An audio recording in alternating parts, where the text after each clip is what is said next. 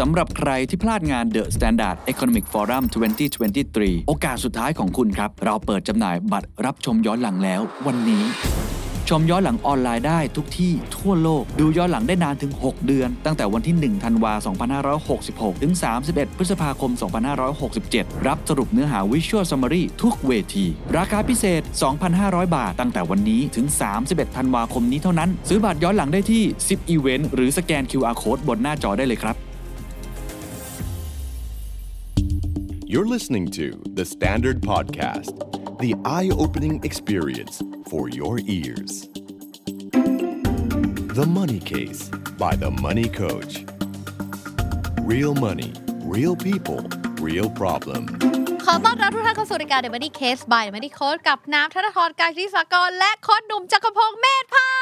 นธ์คึกคืน ครับผม ตื่นเต้น เอออ ม นี่เขาบอกว่าเดี๋ยวมันนี่ ยังไง เค คะ สเราเนี่ยนะ มีคนติดตามรอกัน อ่า เช้าวันจันทร์ ใช่ แล้วพี่พี่จะชอบไปตามอ่านไง อ่า ในคอมเมนต์นะจะจะ ค่ะ จะมีมาทักนะ มาตรงเวลา อ่า พี่ก็สงสัยเหมือนกัน ว่า วันวันๆเขาทำอะไรกันเนี่ย เขาดาว เอออย ากฟัง เนอะ เอ เอ อ อ อ อ ยากให้ถึงวันจันทร์เร็วๆ แต่รู้ว่าเป็น จังลย ความกดดันของทีมงานไง อืม เออเพราะทีมงานไปเปิดอ่านต้องเจอไอ้คำพวกนี้เนาะ ค่ะ มาตรงเวลาครับ อะไรเงี้ย อ่า เอออะไรอย่างเงี้ยคือพี่รู้สึกว่าเอ๊ะวันวันๆพวกเธอทำอะไรกันเหรออา เนาะต้องคอยมาแบบมาเช็คว่ามาหรือยังอะไรเงี้ยนะน่ารักมากน่ารักมาก พี่หนุ่มรู้ไหมว่าทำไมเดอะแซนด์ดถึงเอารายการเราอะมาลงวันจันทร์ เอ้า มัน นี่ มี รู้ เหตุ ไหม มีผลด้วยเหรอ มันมี เหตุมีผลด้วยเหรอ มีเหตุมีผล คือ เพราะ อะไร ว่า อ่ะ ถึงแม้ว่าเราอาจจะต้องมาเจอกับวันที่หนักหนาในการทำงาน เออเออ แต่เราก็จะได้มาฟังเรื่องการเงินที่แบบง่ายๆ สบายๆ อ๋อ ะ เราถึงอยู่วันจันทร์ คุณเคนไม่ได้บอก ทีมเดอะสแตนดาร์ดก็ไม่ได้บอก บอกเอง ได้มาฟัง เออ แบบสบาย นะฮะ ๆ เพราะว่า อย่งงี้ย ช่องเดอะสแตนดาร์ดพอดแคสต์นี่คือมีมีรายการเยอะ คือเราน่าสนใจฟังแบบ อืม ทุกวันเลยนะ เออ แล้ว คือแบบ หลากหลาย ร มาก รใช่ หลากหลายมากนะครับ ได้ มี ความ สุขภาพจิต รู้ สุขภาพใจก็มี ใช่ความสัมพันธ์ สุขภาพกาย ก็ ก็มี มีวิวเลยค่ะ อืม ก็สำหรับวันนี้นะคะ เราก็จะมาพูดคุยในเรื่องของความรู้ทางการเงิน ครับ นะคะก็โดยปกติก่อนหน้านี้เนี่ยเขาเรียกว่าไงดี เราก็ได้พูดถึงในเรื่องของงบการเงินไปแล้ว อืม ใช่ไหมกระดาษ 2 ใบใช่ไหมคะ อ่า ที่ได้มารู้เรื่องงบการเงินของตัวเองนะคะ หรือเราได้รู้ในเรื่องของเลเวลของการเป็นผู้ป่วย อ่า อ่านะคะจากการที่เรามีหนี้ ครับ อ่าใช่ไหมคะอันนี้ก็สามารถไปติดตามย้อนหลังกันได้นะคะ แต่วันนี้ อืม เราอยากจะเช็คสุขภาพทางการเงิน อืม ของตัวเอง อ่าฮะ ว่าตอนนี้สุขภาพทางการเงินของเราเนี่ยแข็งแรงหรือเปล่า อืม อยากจะมา financial health check กับตัวเอง ก็เลย เอออยอากจะมารู้ว่าโดยปกติเนี่ยคำว่าสุขภาพทางการเงินที่ดี อืม ในความคิดของพี่หนุ่มมันคืออะไร เอ่อต้องบอกอย่างนี้ว่า คนเราเนี่ยแทบทุกคนมันจะมี ค่ะ มันจะมีเรื่องที่เราสงสัยคือ เอ๊ะไอสิ่งที่ฉันทำมันโอเคปะวะ มันดีหรือเปล่า เออมันโอเค มันใช่ หรืหอเปล่า รือยัง แล้วก็ด้วยความที่ทำงานมานานเนาะเราก็จะแบบว่าเอ๊ะจุดไหนคือจุดวัดว่ามันโอเคไหมอะไรเงี้ยอันนี้คือความได้เปรียบของคนแก่ครับ เพราะว่า เขาผ่านอะไรมาเยอะใช่ไหม เพราะว่าพี่อ่ะ อืม เออเราเออเราเราอ่ะเราเคยได้เป็นแบบเหมือนกับเราคอนซัลท์อ่ะให้น้องๆอายุ 20 ค่ะ นะเมื่อประมาณเมื่อประมาณ 20 ปีที่แล้ว จนวันนี้เขาขึ้นมา 40 กว่ากว่าๆแล้วนะแล้วเราก็เห็นว่า โอ้เว้ยไอคนที่มันดูแลมาแบบเนี้ยปลายทางมันได้แบบนี้จริง ๆ ว่ะ อืม เนอะเราลองเทียบกับสุขภาพการเงินกับสุขภาพกายเนอะ ค่ะ ไอ้คนที่มันพักผ่อนเพียงพอเนอะทานอาหารก็เป็นเวลา ไปออกกำลังกาย อ่าแล้วก็ทานดีด้วยนะ อืม ออกกำลังกายสม่ำเสมอ แล้วมันก็เรียกว่าอะไรนะ สุขภาพจิตสุขภาพใจดี สังเกตไหมว่าคอคอนโทรลสี่อย่างนี้มาดีอะเราจะเห็นนะว่าในทุกช่วงวัยเขาก็จะสุขภาพดี ดี อ่า า เมื่อเทียบกับคนอื่นๆ ที่อาจจะมีข้อใดข้อหนึ่งบกพร่องไป ค่ะ เราก็รู้สึกว่าเออเรื่องเงินก็เหมือนกัน อืม เพราะว่าบางทีเราไป เป็นยังไง พูดถึงความรวย ค่ะ เนอะจะมั่งคั่งได้อย่างไร อิสรภาพทางการ เอ เงิน ออแล้วพี่พอพี่มาดูปุ๊บเออว่ะเฮ้ยคนบางคนน่ะคือต้องบอกอย่างนี้ว่าคนส่วนใหญ่เนี่ย จะมารวยล้นฟ้าอะไรต่างๆเนี่ยมันมีอยู่ไม่กี่คนหรอก ค่ะ แต่คนที่สุขภาพการเงินดี ไม่มีปัญหาอะไรในชีวิตเนี่ย เออ พี่พบว่าเขามีเหมือนแบบมีสี่ตัว ที่มันเป็นตัวสะท้อนฉะนั้นสุขภาพการเงินของพี่เนี่ยมันหมายถึงว่า เราไม่มีปัญหาการเงินในระดับที่ปวดหัวร้อนใจ ค่ะ เป็นกังวล อืม นะแล้วก็ดูแลการเงินของตัวเองแบบมีแผนในการจัดการแบบเรียบง่าย แล้วก็ได้ผล อืม พี่ว่าสุขภาพการเงินที่ดีมันเป็นแบบนี้ อย่าไปตีว่า อ้นี่คือมีแนวโน้มจะรวยไม่ใช่ เอาเป็นว่ามีแนวโน้มว่าตลอดชีวิตเนี่ยจะไม่ประสบปัญหา ค่ะ นะเพราะว่าคิดระแวดระวังแล้วก็ดูแลตัวเองเป็นอย่างดี อืม ซึ่งโดยปกติ พี่ก็จะเจอว่ามี 4 อันที่เป็นตัวเช็ค อืม อ่ามี 4 อันที่เป็นตัวเช็ค เอาตัวแรกก่อน ค่ะ ตัวแรกก่อน ตัวเนี้ยมันอิงกับเรื่องราวในชีวิตเราก็คือว่าเราเรียนจบมาทำงานหาเงินเนี่ย เราจะมีเวลาทำงานหาเงินประมาณสัก 40 ปีเนาะ ก็คือตีว่าตั้งแต่อายุ 20 20 จนถึง ถึง จากนั้นมันก็จะมีช่วงเวลาที่เราจะไม่ทำงานแล้ว 60 ค่ะ อ่าเราอยากจะพัก ตรงนี้ก็จะมีคนเถียงกันนิดๆหน่อยๆว่า ค่ะ แต่ฉันเกษียณแล้วฉันก็อยากจะทำงานอยู่ อ่า ทำได้ แต่ว่า ค่ะ เราต้องไม่กังวลเรื่องเงินแล้วไงในวันนั้นนะเนาะ ดังนั้นอัตราส่วนตัวแรกนะที่มันจะเป็นตัวเช็คสุขภาพก็คืออัตราส่วนการออมและการลงทุ อื น ม นะเพราะมันคือการบอกว่าคนคนเนี้ยมีการเผื่อเรื่องอนาคตไว้แค่ไหน มันอารมณ์เหมือนแบบออกกำลังกาย อ่าฮะ อ่าได้มีออมลงทุนเพื่อจะแบบบิวอัพให้ตัวเองสุขภาพแข็งแรง ใช่ใช่ ยาวไปในอนาคต พร้อม ไห เจอกับเรื่องในอนาคตไหมปัญหา ค่ะ ในอนาคตหรือไม่นะซึ่งโดยปกติแล้วเนี่ยพี่ให้เป็นตัวเลขง่ายๆแล้วกัน สมมติว่าเราหา อืม เงินได้ 100 บาท ค่ะ นะโดยปกติเท่าที่พี่เห็นนะก็แทบจะตามทฤษฎีจริง ๆ ว่า เฮ้ย ถ้าเก็บออมหรือลงทุนนะ เอาจากรายได้นะไม่ได้เอาของที่มีอยู่แล้วนะ ค่ะ คุณได้หาเงินมาเดือนนี้ร้อยหนึ่งเนี่ยคุณเอาเงินไปลงทุนหรือออมเนี่ยสัก 10 บาทได้ไหม ก็คือตีว่าประมาณ 10%อร์ สิบเปอร์เซ็นต์คำว่าออมลงทุนนี่ไม่ต้องไปคิดอะไรไกลนะ คุณเป็นข้าราชการคุณมีกบข ค่ะ คุณทำงานประจำคุณมีประกันสังคม ประกันสังคมนี่ก็ออมนะ ค่ะ มันมีเงินเก็บให้เรา แล้วก็มีเรื่องของ โพเดนฟัน อ่ะโพสำรองเลี้ยงชีพ ค่ะ อ่ะบางคนอาจจะออมทอง อ่า ตัดจากเงินเดือน บางคนอาจจะฝากสหกรณ์ บางคนอาจจะมีซื้อหุ้นบริษัท เอออะไรไม่รู้อ่ะหนึ่งร้อยบาทที่เราหาได้เนี่ยขอสักสิบบาทนะถ้าเห็นว่าใครออมระดับ 10 บาทเนี่ยเออใช้ได้ ซึ่งทีนี้เนี่ยมันเป็นแบบนี้พี่หนุ่มเขาว่าออม10 บาทเนี่ย มันโดยความหมายเขาว่ามันเพื่อคือเพื่ออนาคตใช่ไหม ใช่ใช่ใช่ อ่า ใช่ก็คือเราออมแล้วลงทุน 10 บาทอ่ะ อืม ไม่ว่าจะเก็บไว้ในกองทุน RMF เก็บจากอะไรไม่รู้อ่ะ อันเนี้ยคือคิดหมด มันคือเงินที่จะไม่ได้ถูกใช้ในเดือนนั้น อืม นะถูกสะสมเอาไว้ข้างหน้า ค่ะ นะครับ ซึ่งตอนตอนแรกเวลาคำนวณปุ๊บก็จะมีคนบางคนรู้หุ้ยได้ 10 โอเค บางคนบอกไม่ได้ 10 ได้ 5 ได้ 3 คือแย่ใช่ไหม ต้องบอกอย่างนี้ว่า เวลาเราวัดผลอะไรขึ้นมาทางการเงินเนี่ย เราอย่าไปตกใจอะไรมาก ก็ถ้าวันนี้มัน 3 ก็ให้รู้ไว้ว่า เออ ระดับที่มันจะสะสมเงินไปถึงระดับที่เราโอเค พอใจได้คือเลข อืม 10 ก็ค่อยๆ ปรับ ค่ะ ค่อยๆ ปรับ ม เออ มันไม่ได้ถึงกับบอกว่า แย่มาก ต่ำกว่าสิบคือแย่ อะไรเงี้ย ไม่ใช่ไม่ใช่ เรียกว่า 10 คือสแตนดาร์ดที่เราเห็นว่าเออ มันการสะสมเรทนี้ อืม จะทำให้เกษียณหรือช่วงวันข้างหน้าที่มีความเป็นต้องใช้เงินเนี่ยมันอยู่รอดปลอดภัยได้ เพราะว่าสมมติบางคนเนี่ยเริ่มต้นทำงาน อาจจะตั้งเป้าว่าประมาณ 10% อืม ปรากฏว่าพอเงินเดือนเพิ่มขึ้นก็คือยังเก็บเท่าเดิม เออ หมายถึงว่าเงินอะยังเก็บเท่าเดิม อ่า ก็เลยกลายว่าอัตราส่วนเนี่ยมันน้อยลง เอออ ฉะนั้นเนี่ยบางทีคำว่าการออมเนี่ยบางทีในจุดเริ่มต้นของเราตัวเนี้ยเราอาจจะเยอะหรือน้อยแล้วแต่ แต่เราต้องหาให้เจอว่าเปอร์เซ็นต์ไหนที่มันทำให้เราเนี่ยสามารถเก็บได้สม่ำเสมอใช่ใช่ใช่หรือแม้กระทั่งน้องที่เรียนจบใหม่ น้องที่เรียนจบใหม่เนี่ยแบ็กกราวแต่ละคนก็ไม่เหมือนกันถูกไหม ค่ะ บางคนเงินเดือนหมื่นห้าก็กินคนเดียว อืม บางคนต้องส่งช่วยที่บ้านหรือว่าอะไรก็ตาม ก็เอาเท่าที่ไหวก่อน คือมันเป็นทีมันเป็นเรื่องของต้นทุนชีวิตนะพี่ เออ ใช่ไหมว่าบางทีต้นทุนชีวิตของแต่ละคนเนี่ยไม่เหมือนกัน อืม ฉะนั้นเนี่ยเราไม่ได้จำเป็นต้องเอาตัวเราเนี่ยไปเปรียบเทียบกับใครใน อืม ในทุกๆเรื่อง อารมณ์เหมือนอารมณ์เหมือนสุขภาพอะ ค่ะ ใช่ไหมเขาบอกว่าน้ำตาลเนี่ยเท่านี้คือสูง า ตอนนี้ก็สมมติตอนนี้เราก็สูงอยู่ ค่ะ แม่แต่มันอดไม่ได้ อ่าก็คือมันก็จะเป็นมีมีช่วงหนึ่งที่การเงินคนเราก็อาจจะยังไม่ได้เข้าเป้า เข้ารูปเข้ารอย ก็ใจเย็น ค่ะ ๆนะอย่างเช่นน้องๆจบใหม่ที่บอก ก็เอาเท่าที่พอจะเก็บได้ก่อน ค่ะ นะฮะ โอเค แล้วค่อยๆ ปรับไป อืม แต่ว่าตัวเลขหนึ่งที่พี่เห็น ก็คือว่าถ้าอัตราการออมเนี่ยเมื่อกี้บอกประมาณมาตรฐานอยู่ที่ประมาณสัก สิบ สิบแต่เท่าที่ดูนะ มันก็มีคนบางคนพี่ใช้คำนี้เลยแล้วกันนะครับ ก็คือโชคดีพี่ใช้คำนี้นะเรียนจบมาไม่ต้องดูแลอะไรใครเลย ไม่ต้องดูแลคุณพ่อคุณแม่หรือไม่มีภาระทาง คุณ การ พ่อคุ เงิน ณแม่มีหน้าที่การงานมีเงิน ดูแล ก็บ ตัวเอง งินกิน ได้ เนาะแล้วก็ไม่ต้องส่งเสียไม่ต้องดูแลท่าน ถ้าเก็บได้ในระดับที่ไปถึง 20 ได้ ค่ะ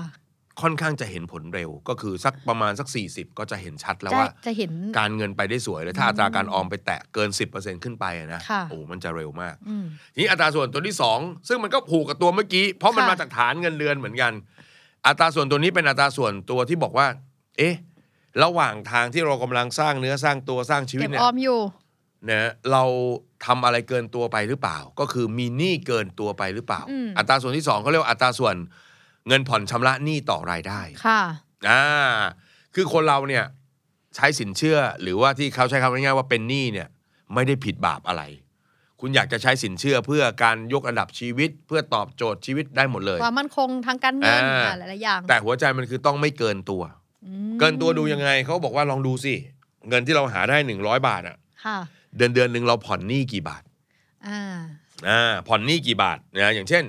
ผ่อนบ้านผ่อนรถ ผ่อนบัตรเครดิต อ่าผ่อนบัตรเครดิตคำว่าผ่อนบัตรเครดิตหมายความว่า ถ้าเรารูดไปหมื่นหนึ่ง อืม แล้วเราจ่ายเต็มเขาไม่ได้ ผ่อนได้แค่สองพันสองพันน่ะคือเงินผ่อนชำระหนี้ ค่ะ แต่ถ้าเรารูดหมื่นหนึ่ง อ่า แล้วเราจ่ายได้หมื่นหนึ่ง อ่า อันนี้มันเป็นค่าใช้จ่ายนะ อื จะไม่เข้าขายการผ่อนผ่อนคือการที่เรามีเงินต้นค้างกับเขา อ๋อ แล้วเราใช้ใช้คืนได้บางส่วน ค่ะ พอนึกออกเนาะ นึกออก เออหรือบางคนอ่ะเนี่ยพี่พี่อยู่กับคนมากเพราะมันจะมีคำถามแปลกๆโค้ชครับ เราต้องผ่อนบ้านเดือนละหมื่นห้าครับ อืม แต่ผมโปะสองหมื่นครับ ค่ะ อย่างนี้เงินผ่อนหนี้ผมเท่าไหร่ครับ อ่า ก็คิดที่หมื่นห้าเพราะนี่คือกติกาขั้นต่ำของเขา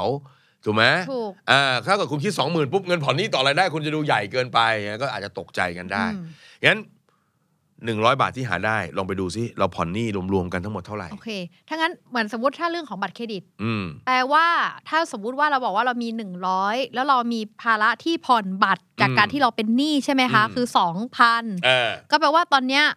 เรามีหนี้เนี่ยที่ผ่อนเนี่ยตีไว้ประมาณ 20% อืม แต่สมมุติว่าเราอะรูดบัตร อืม แล้วเรามีการจ่ายเต็มออกไปในลักษณะเนี้ยคือเราไม่ได้กำลังผ่อนบัตร แต่มัน อืม คือค่าใช้จ่าย ใช่ใช่ ฉะนั้นเนี่ยเวลาเราคิดกลับมา อืม สมมุติว่าเราอ่ะมีบัตรเครดิต แล้วเรา อืม รูดบัตรเครดิตเยอะแล้วเราต้องจ่ายเยอะแปลว่าคุณกำลังใช้จ่ายเกินตัว ก็มีโอกาส ถูกไหม ใช่ แต่ถ้าสมมติว่าเรามีหนี้แล้วสัดส่วนการชำระของเราเนี่ยมันสูง ก็แปล อื ว่าม เราอาจจะมีหนี้ที่เกินตัวแล้วนั่นเอง ใช่ใช่ใช่ซึ่งตรงการเป็นการใช้จ่ายเนี่ยอาจจะต้องดูเป็นเคสเคสไปยกตัวอย่าง อืม เช่น บางคนเขาอาจจะมีบัตรเครดิตหนึ่งใบเอาไว้เติมน้ำมันเลยก็มีนะ ค่ะ บางคนเขาก็อาจจะซื้อของใช้เข้าบ้าน อ่า งั้นรายการที่รูดบัตรไปเนี่ยมันก็จะไม่โผล่ในค่าน้ำมัน จะไม่โผล่ในค่าของใช้ภายในบ้าน แต่จะไปรวมอยู่ที่บัตรเลย อืม ซึ่งซึ่งตัวนั้นต้องไปดูอีกทีหนึ่งว่ามันทำให้เราติดลบไหมถ้าไม่ติดลบก็ถือว่าโอเค เราก็อยู่ในการบริหารจัดการได้ โอเค เงินผ่อนหนี้ต่อรายได้เนี่ย โดยปกติ อืม นะก็ขอกันว่า ถ้าเอาตามตามตำราก่อน ค่ะ เขาบอกว่าอย่าให้เกิน 40 บาท ก็คือ 40%อ อ่า ่า สี่สิบเปอร์เซ็นต์ถ้าคุณหาเงินได้ร้อยหนึ่งถ้าผ่อนหนี้40 บาทเนี่ยนี่ยังไม่รวมค่าใช้จ่ายอื่นๆนะ ค่ะ เนาะน้ำไฟ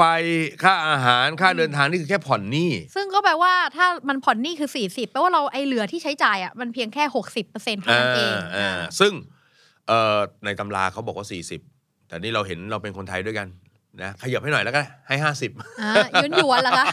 หยวนหยวนเหรอแม็กซ์สุดให้ห้าสิบ อ่า นะแม็กสุด 50 คือโอูผ่อนหนี้ไปครึ่งหนึ่งอ่ะมันก็จะเหลือกินใช้เหลือรายจ่ายอื่นๆอีกเล็กน้อยเท่านั้น แล้วก็จะไปเบียดบังการออมด้วย เพราะอัตราส่วนตัวเมื่อกี้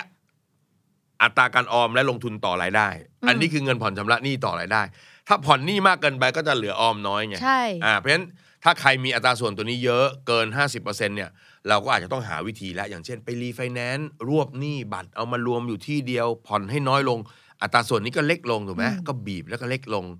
มันก็ทำให้คล่องขึ้นอ่ะมีเงินเก็บที่เราจะเก็บได้เพิ่มขึ้นอ่ะเราก็บริหารสองฝั่งกันแบบนี้ ค่ะ แต่ นะครับ ทีนี้พี่หนุ่มเขาว่า 50%อย่างเงี้ยในเชิงทฤษฎีอ่ะ อืม คือมันต้องรวมกับเรื่องบ้าน อืม ความหมายคือหมายถึงว่า ใช่ อ่ะคือมันต้องหลวมกับเรื่องบ้าน ไม่ใช่ว่าหมายถึง พี่ใช้ ว่า คำนี้ห้าสิบเปอร์เซ็นเนี่ยหาได้ร้อยบาท ผ่อนหนี้ห้าสิบาทเนี่ยสำหรับคนมีของของผ่อนใหญ่ๆอ่ะ อ่า ผ่อนของใหญ่ ช่ บ้านรถ ผ่อของใหญ่ใช่ ไม่ได้แบบว่าโอ้โห แปลว่าอย่างเงี้ยพี่หนุ่มหนูไม่ได้มีบ้าน แต่หนูผ่อนบัตรเครดิตอยู่ โอ้ สี่สิบเปอร์เซ็นต์ห้า โอ้ สิบเปอร์เซ็นต์ค่ะ อั อ่ะผ่อนอย่างเงี้ย น้อง สมมุติ เบาได้เบา เออ นะ อย่างเงี้ย ถ้าเกิดบอกว่า ไปคุยดูในในกองหนี้เรา ค่ะ นะฮะไม่มีบ้านไม่มีรถต้องผ่อน อืม อย่างเงี้ยโอ้โหจริง ๆ พี่ว่า 15 ก็เยอะแล้ว แต่พี่ให้ยันสุดๆนะวันนี้เราเราวันนี้เราบอกผ่านเยอะมากเลยนะครับ เพราะว่าคนไทยด้วยกัน พี่ให้ อืม 30 อย่าเกินมาจากนี้ นี่จริง ๆ ทฤษฎีมันสิบห้านะ เออ แต่ อั พี่แบบนี่ ส่ว เรา ๆ คนไทยด้วยกัน 30ะ เราช่วยกัน อ่ เต็มที่ ค่ะ นะครับเออเพราะฉะนั้นา เหรอคะพี่ ใช่ไหมนี่แบบคนไทยอ่ะเนาะบอกว่าเออเราคนไทยด้วยกันอ่ะเนาะ ออ เรา พี่ ช่วยกัน ช่วยกันช่วย เอ กั อนช่วยกัน เออ เพราะว่าพี่พอพี่ดูจากตัวเลขจาก อืม ข้อมูลจริงเนี่ยเออเพราะพี่เห็นว่าเออผ่อนบัตรผ่อนอะไรต่างๆอ่ะสามสิบเปอร์เซ็นต์ก็ยังพออยู่ได้ อืม นะเพราะฉะนั้นถ้าเราไม่มีของใหญ่ผ่อนเลย อย่าให้เงินผ่อนหนี้ต่อรายได้เกิน 30% ถามต่อได้ไหมพี่หนุ่ม ฮะ แล้วพวกที่มันผ่อนศูนย์เปอร์เซ็นต์อ่ะ อืม มันนับเป็นการที่เราเป็นหนี้หรือนับเป็นเรื่องของค่าใช้จ่าย อ่าหลักการก็คือ เพ เรา ราะว่า เรามีเงินต้นค้างกับเขาที่ไม่ได้จ่ายเต็มจำนวนถูกไหมล่ะ อ่า อ่าเพราะฉะนั้นผ่อนศูนย์เปอร์เซ็นต์ก็นับเหมือนกันครับ อ่าโอเคฉะนันเราจะได้ ก็นับเป็นเงินผ่อนเหมือนกัน เราจะได้เช็คลิสต์ตัวเองนะ ใช่ใช่ จะได้ไม่เข้าข้างตัวเองมากจน ใช่ เกินไป ใช่ ว่าอ๋อที่แปลว่าไอ้ที่ผ่อนศูนย์เปอร์เซ็นต์มันคืออ๋อเงินค่าใช้จ่ายนี่ มันไม่ใช่ อ่าไม่ใช่ อ่ะอืมโอเค ไม่ใช่ หลักคิดง่ายมากก็คือเรามีเงินต้นที่ยังคงค้างกับเขาไหม มีสถิติอันนึงเล่าให้ฟังธนาคารแห่งประเทศไทยเคยทำตัวเลขนะครับ ค่ะ ว่าถ้าคนเราหาเงินได้ 100 บาท แล้วต้องเอาไปผ่อนหนี้ลองนึกภาพตามนะครับว่าเงินผ่อนหนี้เราจ่ายวันไหน ไม่เกินวันที่ 5 ของหลังจากรายได้ออก อ่าผ่อนก็คือมา เงิน ปุ๊บจ่ายปั๊บ เงินเราจะกระจายกระจายปุ๊บปุ๊บปุ๊บปุ๊บปุ๊บปุ๊บปุ๊บไปนะถูกไหม อ่า แล้วจะเหลืออยู่นิดเดียว ค่ะ เขาเขามีตัวเลขเขาบอกว่าแบงค์ชาติทำทำข้อมูลประมาณว่า ถ้าเกิดเงินผ่อนชำระหนี้ต่อรายได้เกิน 60 บาท จากหาได้ร้อยหนึ่งเนี่ย อ่า อันเนี้ยเขาเรียกว่าเอ่อถ้าเป็นภาษาเงินผ่อนชำระหนี้ต่อรายได้ ภาษาอังกฤษเขาเรียกว่า debt service ratio หรือ DSR อืม ถ้าหาได้ร้อยผ่อนหนี้ 60 บาท เขาเรียกว่า stress อืม DSR คืออ ม เครียดมากแล้ว แล้วเขามีสถิติว่าพอมันไปแตะ 60 คนกลุ่มนี้มีแนวโน้มที่จะเป็นหนี้เสียเกือบร้อยเปอร์เซ็นต์ ถ้าไม่รู้ตัว ไม่รู้ตัว ถ้าไม่รู้ตัวตัวเองให้ไวแล้วแก้ไขให้ไวนะคุณจะเป็นแบบนั้น ใช่ใช่ใช่ไม่ได้บอกว่าโอ้ยแทงว่าวันนี้ผมเป็นอย่างนี้แล้วผมต้องเป็นอย่างนั้นไม่ ไม่ใช่ เราเตือนให้รู้ตัวกันว่า เฮ้ย ไอ้น้องเราต้องทำอะไรสักอย่างแล้วเว้ยเฮ้ย ค่ะ ถูกไหมจะรวบหนี้รวมหนี้ถูกไหมจะจัดชั้นหนี้จะปรับโครงสร้างขอผ่อน อย่างที่เราไปเจรจากันอย่างเงี้ย เคยผ่อนเดือนละหกพันไม่ไหวครับ ขอผ่อนสามพันห้าก่อนได้ไหมเห็นไหมตัวตั้งต้นที่เอาจะเอาไปหารมันก็เล็กลง อืม อัตราส่วนมันก็น้อยลงเพราะฉะนั้นวิธีการที่เราเคยคุยกันไปก่อนหน้านี้เนี่ยเพื่อควบคุมอัตราส่วนตัวนี้ อืม เนอะทำไมมันถึงเป็นตัวเลข 50%ที่เราคุยกันว่ายอมยอมๆกันแบบคนไทย นึกภาพตามเงินเดือนเรา 100 ค่ะ เวลาเงินเดือนโอนเข้ากระเป๋าจริงก็ไม่ใช่ 100 เพราะ อืม จะมีหักประกันสังคม หา ถูก ค่า ไหม ใช้จ่ายนู่นนี่นั่น มีภาษี อืม อ่ะสมมติเงินเดือน หักที่จ่าย 100 บาท ไป เราถูกหักไป 5 บาท เหลือ 95 โอนเข้าบัญชี ค่ะ 95 ไปใช้หนี้ อืม 50 บาท ก็จะเหลือ 45 บาทเอาไว้ใช้ ค่ะ เขาบอกว่าคนเราหาเงินได้ร้อยหนึ่ง แล้วเหลือสัก 40 บาทเอาไว้ เดินทาง กินอาหาร ค่าสาธารณูปโภคของใช้ส่วนตัว พอเคลื่อนชีวิตไปได้ อืม ถ้าเหลือน้อยกว่านี้คือ โอ้โห มันจะเข้าสู่วงจรการหยิบยืม แล้วเพิ่มอัตราส่วนของการผ่อนหนี้ให้มากขึ้น อืม อ่าแล้วมันจะเริ่มบีบ แล้วจะเริ่มขึ้นจาก 40 50 ไป 60 เรื่อยๆ กลายเป็นสเตรสแล้วก็เรียบร้อย คืออันนี้พูดขำๆนะพี่หนุ่มเพิ่งไปดูอันนี้ไง ที่ว่าเป็นเบคแฮมอ่ะ อืม ที่ว่าได้มาเท่าไหร่นะห้าห้าห้าหมื่น อืม แล้วก็ สารคดีเขาอะใช่ไหม เออ สารคดีของเดวิดเบคแฮม ใช่แล้วก็ได้มาปุ๊บวันถัดไปก็คือซื้อปุ๊บตามนั้นอะไรอย่างเงี้ย อืม แต่คือบางทีเราก็เราก็จะเห็นอะไรเงี้ยมันก็จะแนวขำๆ เอ เนาะ อ ว่าเออ เออ ได้มาร้อยจ่ายไปร้อยได้มาปุ๊บ คือบางทีเราเขาเรียกว่ามันมันสนุกได้นะขำได้ว่าเออเราอยากจะได้ในสิ่งที่เราอยากได้ อืม ได้เลยอะไรอย่างเงี้ย อ่า แต่บางครั้งเนี่ยบางทีคือด้วยบางทีศักยภาพเรากับศักยภาพเขาเนี่ยความสามารถในการหาเงินอาจจะไม่ได้เหมือนกัน เออ แล้วเราน้าก็เชื่อว่า คือ เขา ดู คง เขาปุ๊บอุ้ยนักฟุตบอลดังเขาใช้เงินมีความสุขดี เอ นะ ออะไรอย่าง ร้อ เงี้ยยใช้ร้อย ใช่ไหม อะรเงี้ย เพราะคือคือบางทีเนี่ยพอเราไปไปคิดอย่างนั้นอ่ะบางคือ คือมันต้องระมัดระวังไงเพราะบางที ใช่ มันมันอาจจะมีคำพูด หรือบางทีที่เราไปเห็นสื่อ แล้วบางทีเราอาจจะทำให้เข้าใจผิดเรื่องของการเงิน มม อ่าฉะนั้นเราก็ต้องแบบระมัดระวังเรื่องนี้ด้วยเช่นเดียวกัน อ่า อืม ใช่ครัปะบมาณนี้ค่ะโอเค อันนี้ผ่านไปแล้วสอง อ่า อืม ตัวอ่ะตัวที่สามตัวที่สาม ค่ะ นี่ก็เหมือนกับจะเทียบเป็นอัตราส่วนก็ได้ หรือเป็นตัวเลขง่าย ๆ ก็ได้ เรื่องหนึ่งที่สำคัญก็คือการเดินทางของการเงินในชีวิตเราเนี่ย มันยาวไกลเนาะทำงานก็ 20-60ถึง60 แล้วก็ต้องอยู่ต่อหลังเกษียณ ถ้าเทียบการเงินเหมือนการเดินทางไกล การสะดุดหกล้ม หัวเข่ากระแทก ค่ะ นะเจ็บขึ้นมาเนี่ยมันจะเดินลำบาก อืม เพราะฉะนั้นเรื่องหนึ่งที่สำคัญมากก็คือต้องมีเบาะกันล้มนะ อืม หรือเป็นเงินกันชน ค่ะ นะครับ ตรงนี้ก็อาจจะหมายถึงอ่าเรื่องของเงินสำรองนะครับเงินสำรองฉุกเฉิน อืม ก็อย่างที่บอกไปแล้วเราก็รู้กันอยู่แล้วว่าเงินสำรองฉุกเฉินก็ควรจะมีสัก 6 เท่าของค่าใช้จ่าย ค่ะ ตัวเลข 6 เท่าหลายคนอาจจะบอกว่ามันน้อยไปไหมยุคใหม่มันต้องมากกว่านั้นหรือ เป็น เป สิบ ล่า สองหรือเปล่า แล้วแต่ความกังวลใจของแต่ละคน ค่ะ นะซึ่งตรงเนี้ยแต่ละคนก็จะมีแบ็กกราวที่ต้องมีความกังวลที่ไม่เหมือนกัน อืม อย่างคนบางคนเขาบอกว่า เอ้ยเขามีงานเสริมมีอาชีพเสริมที่รายได้ใกล้เคียงกันกับรายได้อันแรกเขาอาจจะเก็บ 3 เดือนก็ไม่ผิดอะไร ค่ะ อ่าแต่ละคนประเมินนะครับ แต่ว่า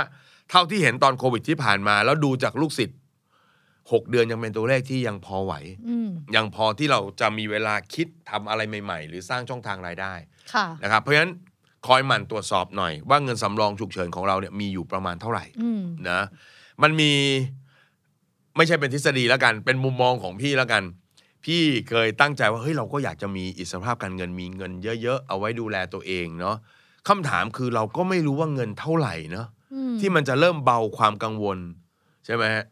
เราก็เลยมาคุยเล่น ๆ กับบนโจทย์เงินสำรองฉุกเฉิน ค่ะ เวลาเราพูดบอกว่า ถ้าเรามีเงินสำรองฉุกเฉินก็ดีนะหกเดือนเนี่ยเราเกิดสะดุดล้มอะไรขึ้นมานะเกิดรายได้ลดลง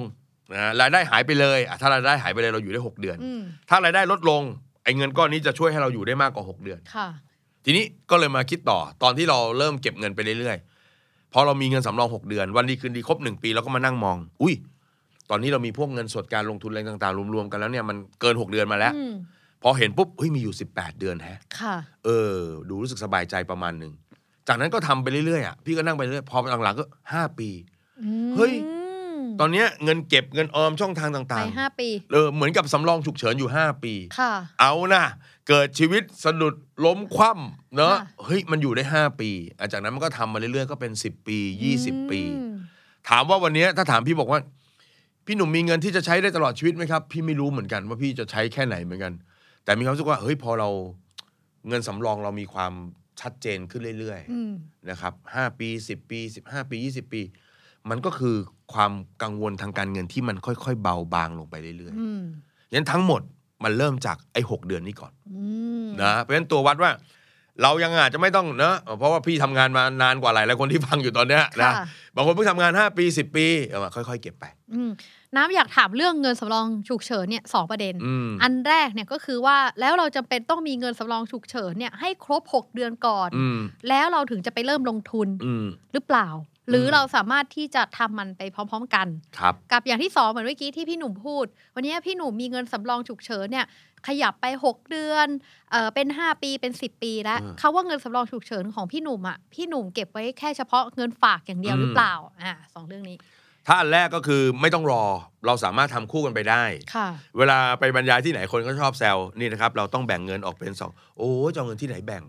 อ่า ก็เอาเท่าที่มีนะแบ่ง อืม ไม่ต้องไปคิดมากสิถูกไหม ค่ะ ความมั่งคั่งมันเป็นเรื่องการสะสม เป็นเรื่อง อืม การสั่งสม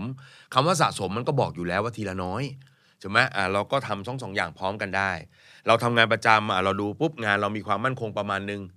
มันออมได้แค่เดือนละพันก็อย่างละห้าร้อยถูกไหมอ่าแล้วเราก็ทำงานของเราไปอ่า ค่ะ คอยสังเกตสังการหน่อยแล้วกันนะว่า ที่ทำงานมีปัญหาอะไรหรือเปล่านะ ก็ทำคู่กันไปได้ ไม่มีปัญหา อืม นะครับส่วนคำถามที่ 2 ก็คือไอตอนเงินสำรองอ่ะนะหกเดือนเนี่ยไอสำรองเนี้ยส่วนใหญ่มันจะอยู่ไว้ในเงินฝาก ค่ะ ของพี่จะอยู่ในเงินฝากเป็นหลัก แต่พอมันพ้น 6 เดือนเป็น 1 ปีเป็นอะไรต่างๆไอส่วนที่มันล้นจาก 6 เดือนเนี่ยมันอยู่ในทรัพย์สินหลากหลาย อืม พูดให้ง่ายแล้วจริงๆมันก็คือพวกเงินเกษียณเงินอะไรต่างๆพวกนี้แหละแต่เรา ค่ะ เราเอามันมารวมคิดชั่วคราวว่า ถ้ามัน เฮ้ย เกิดเหตุฉุกเฉินจริงๆ วันนี้โชคร้ายขึ้นมาเนี่ย อ่ เราอยู่ได้ไหมอะไรเงี้ย ค่ะ อ่ะถ้าเราบอกว่าเราอยู่ได้เป็น 10 ปี อืม ด้วยเทียบกับค่าใช้จ่ายของแต่ละคนซึ่งไม่เท่ากัน บอก10 ปีของพี่มันไม่ได้เยอะอ่ะพี่ก็บอกว่าพี่ใช้เงินเดือนเดือนหนึ่งเท่านี้ ปีหนึ่งก็คูณ 12 10 ปีก็คูณ 10 เข้าไป เออของไอ้เงินเก็บช่องทางต่างๆ ที่มันมีเนี่ย มันมีไหม อืมดังนั้น นอนบ้าง พักเรื่องเงินบ้าง อ่า จะคิดถึงเงินนักหนาเที่ยวบ้าง ค่ะ ถูกไหมเออ เพราะเราก็มีแล้ว เออเพราะว่าอ่ะเงินเรามีประมาณ 100%ตรงนี้ ถ้าไปเที่ยวจะเสียเงินไปประมาณ 4%เที่ยวเธอะ ค่ะ อะไรอย่างเงี้ยนี่คือตัวพี่นะอ่ะคนอื่นไม่ต้องเชื่อก็ได้เพราะฉะนั้นเงินสำรองฉุกเฉิน มันคือฐานตั้งต้น 6 เดือน หลังจากนั้นพอเราเก็บตรงนี้ได้เชื่อเถอะ คนที่มันมาถึงตรงเนี้ยมันก็จะเก็บสะสมนู่นนี่ กระ นั่น จาย ไป การลง เรื่อยๆ ทุน อ่าจากนั้นเราถอยกลับมามองแอสเซทของเราหรือทรัพย์สินของเราเนี่ยเราจะรู้สึกแล้วว่า เฮ้ย เราอาจจะไม่ได้รวยหรอกนะ ค่ะ เฮ้ยแต่เราอยู่ได้ อ่า เนะกังวลให้มันน้อยลงหน่อย ใช้ชีวิตให้มีความสุขบ้างเฮ้อะ อืม เนี่ยนั่นคือรู้สึกว่าเนี่ยคือมุมที่มันมันมันสบายใจของพี่ โอเค อ่า ถามต่ออีกนิด สมมุติว่าเรามีเงินเนี่ยหนึ่งร้อยบาท เออฮะ แล้วเราสำรองฉุกเฉินเนี่ยสิบบาท อืม แล้วเราลงทุนอีกสิบบาท แปลว่าตอนเนี้ยสัดส่วนการออมของเราคือเท่าไหร่คะ ยี่สิบ อ่าเพราะว่า อ่า เราก็เลยมองเรื่องของการเงินสำรองฉุกเฉินเนี่ยก็ ใช่ คือถือเป็นการออมในอีกรูปแบบหนึ่งของ ใช่ เรา ใช่ อืม ใช่ โอค เพียงแต่ว่ามันอาจจะอยู่ในรูปที่มีสภาพคล่องหน่อย อืม อ่าแล้วก็ตัวสุดท้ายนะครับ ที่สี่ละ ตัวที่สี่ คือ นงนอกจากเงินออม นอกจากการคุยคุมเรื่องหนี้ ค่ะ นอกจากการเผื่อการหกล้ม สิ่งที่เราต้องหันกลับมามองคือของสะสมของเราไง ม เราทำงานไปเรื่อยๆ แต่ละปีเคยถามไหม เราอาจจะไม่ต้องไปเทียบความรวยกับใคร แต่เราเทียบกับตัวเอง ค่ะ เรารวยขึ้นหรือจนลงนะวิธีการก็คือ 1 ปีอะลองเอากระดาษ A4 มา 1 แผ่น ขีดเส้นแบ่งครึ่งตรงกลางด้านซ้ายนะครับ เขียนรายการทรัพย์สินทั้งหมด ใส่มูลค่าของมันที่มันมีอยู่ตอนนี้ ค่ะ มีหุ้นมีกองทุนมีแหวนกี่วง อะไรเงี้ยนะ อ่า นี่คือทรัพย์สิน ด้านขวาก็คือหนี้สิน อืม ก็ใส่ให้ครบ ก็คือหนี่คงค้าง อ่า ที่ยังอยู่ ที่ ณ ค ต ง นนั้น ค้างที่ยังอยู่ณณจุดเวลาตรงนี้ ค่ะ ทุกต้นปีพี่จะทำแล้วก็พี่ก็จะเอาทรัพย์สินรวมเนี่ย ลบหนี้สินรวมอ่ะ อืม สมมติทรัพย์สินรวมมีอยู่หนึ่งแสน ค่ะ หนี้มีอยู่ห้าหมื่นก็เอาหนึ่งแสนตั้งลบห้าหมื่น หมื่น ตรงเนี้ยเขาเรียกว่าทรัพย์สินสุทธิ ค่ะ หรือความมั่งคั่งสุทธิ ก็คือเป็นเหมือนมองก็คือส่วนที่เป็นของเรา ของเราจริง ของเราจริงๆๆเพราะว่าทรัพย์สินเราแสนหนึ่งอะแต่เรามีหนี้เขาอยู่ห้าหมื่นไงเพราะฉะนั้นทรัพย์สินจริงๆเราก็คือเอามาลบกัน ค่ะ ตัวเนี้ยพี่จะดูทุกๆปีว่ามันเพิ่มขึ้นไหม ถ้าไอ้ส่วนต่างระหว่างทรัพย์สินหนี้สินมันเพิ่มขึ้นแสดงว่าแต่ละปีเรารวยขึ้น อ่ เราก็แหมจะไปตีอกชกหัวมากทำไมการเงินเรามันยังไม่ไปไหนเลย ถ้าทำกระดาษแผ่นนี้ออกมาจริง ๆ คนที่ตั้งใจดูแลเรื่องเงินจริงๆเฮ้ยเราดีขึ้น อืม เนอะค่อยๆ มองแล้วค่อย ๆ ปรับไป ค่ะ แล้วโดยหลักการเราสามารถใช้กระดาษแผ่นเนี้ยเป็นตัวดูแลเงินเกษียณเราได้ด้วย อืมใช่ ความหมายคือทุกๆปีอ่ะ ใช่ใช่ ถ้าข้อหนึ่งมันมาก็คือเราออมเพิ่ม อืม ออมจะใส่ไว้ในเงินฝากก็ได้ใส่ไว้ในกองทุนรวมใส่ไว้หุ้นก็ไม่รู้อะถ้าออมเพิ่มทุกปีลงทุนเพิ่มทุกปี มันก็มีแนวโน้มที่ทรัพย์สินมันจะใหญ่ขึ้น ใช่ค่ะ ข้อที่ 2 เงินผ่อนชำระหนี้เราทยอยผ่อนเขาทุกเดือน ก็จะเล็กลง หนี้ก็จะเล็กลง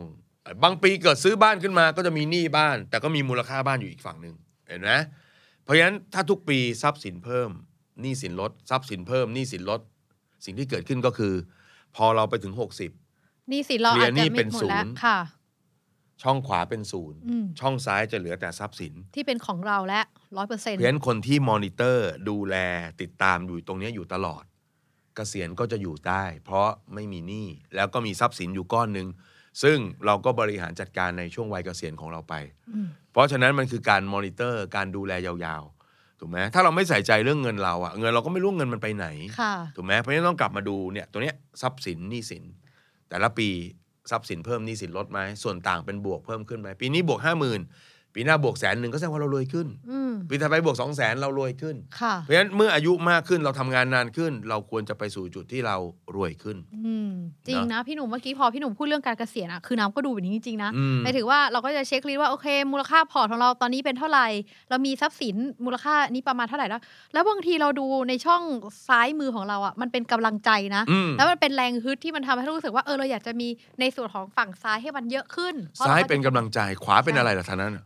แรงขับ แรงขับ แรงขับเคลื่อน นี่เป็นแรงขับเคลื่อน เออ ใช่ไหมเออซ้ายเป็นกำลังใจขวาเป็นแรงขับเคลื่อนเออ ให้มีแรงฮึดสู้ต่อไป ครับผม อ่านะคะฉะนั้นก็เลยเป็น 4 ข้อนะคะ นี่นะพี่หนุ่มน้ำแมทได้ไม่ครบคือนะก็พยายามคิดว่าการออมการลงทุนก็เหมือนกับการที่เราต้องออกกำลังกาย อืม นะคะก็คือเหมือนเราสะสมความมั่งคั่ง อืม สะสมเอ่อสุขภาพที่แข็งแรงเอาไว้นะคะ อืม การผ่อนชำระหนี้เนี่ยก็เปรียบเสมือนกับการที่กินอาหารที่มันมีประโยชน์ อืม ถ้ากินที่แบบว่ามันกินไม่ดีอ่ะใช่ไหมคะ บางทีหรือเราไปใช้จ่ายสิ่งที่อาจจะไม่ได้มีความสำคัญมากหรือเป็นหนี้โดยที่เรา ทานจังก์ฟู้ดมากไปนิด เอ นึง อจังฟูดนิดนึงบางทีสุขภาพของเราก็อาจจะไม่แข็งแรงนะคะ อืม แล้วก็การเงินสำรองตรงนี้เนี่ยก็เปรียบเสมือนการการนอน เอออ่ าถ้าสมมติว่าเรานอนไม่พออ่า เออ เก็บเงินสำรองฉุกเฉินไม่พอ พังหมดเลย มันก็พังหมดเลย อืม บางทีเราจะไปต่อยอดเดี๋ยวนี้ก็ไม่ได้ อืม พี่หนุ่มเอาความมั่งคั่งเปรียบเป็นอะไรดีคะ สุขภาพจิตสุขภาพใจไง อ่า ถูกไหมเราเหลือบองแล้วเราก็มีความสุขของเราว่ามัน ค่ะ เติบโตไปตามจังหวะตามจังหวะชีวิตของเรา อืม เพราะว่าคนบางคนเนี่ยบางที พอเราไม่ได้หยุดคิดหยุดตรวจเนี่ย ค่ะ เราเผลอไปเปรียบเทียบ อืม เนาะสิ่งที่เราควรจะเปรียบเทียบก็คือตัวเรามากกว่าว่า แต่ละปีที่เราตั้งใจทำงานขึ้นมา เรามีอะไรเพิ่มขึ้นบ้าง ค่ะ ใช่ไหมไม่ใช่ว่าไปมองแต่คนอื่นว่าเขาไปถึงไหนแล้วเอาก่อนที่จะรู้ว่าเขาไปถึงไหน เรารู้ก่อนดีกว่าว่าตัวเราอยู่ตรงไหน อืม เพราะฉะนั้นการเช็คตรงนี้มันก็ทำให้เราเห็นภาพว่า เฮ้ยเท่าที่พี่ทำมานะเออเพราะว่าลูกศิษย์ทุกคนที่มาเรียนเนี่ยยีปีก็มีเป็นหมื่นๆน่ะก็มีคนจะบอกว่าทุกคนจะพูดประโยคเหมือนกันหมดว่า เงินเราไม่ได้แย่อย่างที่เราคิด อืม ทำไมรู้ไหม เพราะว่าชีวิตประจำวันเนี่ย ถ้าพี่ถามบอกว่า คนเราคิดถึงเนี่ยถ้าให้พี่ถ้าเอากระดาษ A4 ให้เขียนตอนนี้เลยนะ ค่ะ เอาที่ให้ทีมงานเขียนเนี่ย แบ่งครึ่งซ้ายขวาทรัพย์สินกับหนี้สินเนี่ยเราว่าเราเขียนอะไรแม่นกว่ากันจำได้แม่นเลยว่า ทรัพย์สินอันนี้มีอยู่ทองมีอยู่ห้าบาทเป๊ะเลยไม่ได้หัว อ่า ไม่เป๊ะเท่าหนี้ อ่า ไม่จะเป็นเพราะเรามีหนี้เยอะหรอก ค่ะ แต่ชีวิตประจำวันเราอยู่กับหนี้เพราะว่า 30 วันเขาทวงเรา อืม แต่เล่มกรมธรรม์อย่างเงี้ยพี่ถามบอกว่ามีกรมธรรม์กี่เล่ม ค่ะ เล่มละเท่าไหร่บ้างทุนประกัน ต้องมานั่งเปิดดู โอ้โห นึกแบบ นึก ค่ะ ไม่ออกเพราะนานๆจะเปิดที ถูกไหมเพราะฉะนั้นการที่เราเขียนตรงเนี้ยเราจะเห็นไปกันมา เฮ้ย ไม่ได้แย่ ไม่แย่แล้วนี่เรามีนี่นี่นี่นี่เฮ้ยเรามีอยู่เหมือนกันด้านซ้ายเราก็มี อืม ถูกไหมเออแต่ว่าเรามีชีวิตประจำวันอยู่กับด้านขวา ค่ะ เพราะว่าวันนี้ถ้าเกิดอ่ะกองทุนน้ำอยู่ดีจะจะขายออกมาเหรอ อืม อย่าง ไม่ RMF น้องก็ต้องน้ำก็ต้องทิ้งไว้อย่าง ยา นั้น ว แต่อ่ะเราผ่อนคอนโดเรา อืม ซื้อของเราใช้บัตรเราก็ต้องจ่ายเขาอะไรเงี้ย ใน เพราะฉะนั้นเรา ฝั่ง เราอยู่กับหนี้เป็นประจำ ๆ ค่ะ ไม่มีเวลาอยู่กับทรัพย์สินเลย อืม เพราะฉะนั้นทำกระดาษแผ่นนี้เช็คตัวเนี้ยเราจะได้เห็น อืมซ้ายคือกำลังใจ ขวาคือพลังงาน ที่จะทำให้เราฮึดสู้ แล้วก็ใช้ชีวิต วันจันทร์นี้จะเป็นเช้าวันจันทร์ที่สดใส เออ แล้วก็จะเป็นกำลังใจให้เราทำงานทั้งอาทิตย์ ครับผม อย่างเข้มแข็งแข็งแรงนะคะ อืม เพื่อให้เรามีฝั่งซ้ายที่มากขึ้นต่อไปนั่นเองนะครับ คะ ผม ก็สามารถติดตาม เรื่องราวดีๆ แบบนี้นะคะ แล้วก็ได้มาเช็คลิสต์ทางการเงินของตัวเอง มีสี่เรื่องครบหรือยัง ออกกำลังกายไหมกินอาหารที่ดีมีประโยชน์ไหมนอนพอไหมสุขภาพจิตสุขภาพใจเป็นอย่างไร ครับ ก็เปรียบเสมือนการเงิน ออมและลงทุนเพียงพอไหมนะคะชำระหนี้ต่อรายได้เป็นอย่างไร อืม มีเงินสำรองฉุกเฉินเพียงพอหรือเปล่า และณปัจจุบันนี้ความมั่งคั่งสุทธิของเราในแต่ละปีเพิ่มขึ้นหรือเปล่าก็อย่าลืมตรวจสุขภาพทางการเงินของตัวเองนะคะ ก็สามารถติดตามเรื่องราวดีๆ แบบนี้นะคะ ได้ในหลายช่องทางเลยค่ะ ไม่ว่าจะเป็น ทุกช่องทางของ The Standard Podcast นะครับ ทาง YouTube นะถ้าอยากจะฟังแล้วก็เจอหน้าพวกเราด้วยนะ แต่ถ้าเกิดเราวิ่งออกกำลังกายนะฟังในรถนะครับอ่ะก็แนะนำนะ ทางช่องทาง Podcast ไม่ว่าจะเป็น Apple Podcast Spotify Google Podcast นะครับ ลองไปหาดูนะครับ อืม อ่าแล้วก็ติดตามมาเป็นประจำทุกวันจันทร์แบบนี้ครับ ได้ค่ะสำหรับวันนี้ก็ต้องลาไปก่อนสวัสดีค่ะ สวัสดีครับ ติดตามทุกรายการของ The Standard Podcast ทาง Spotify, YouTube และทุกที่ที่คุณฟัง podcast ได้แล้ววันนี้ The Standard Podcast Eye Opening for Your Ears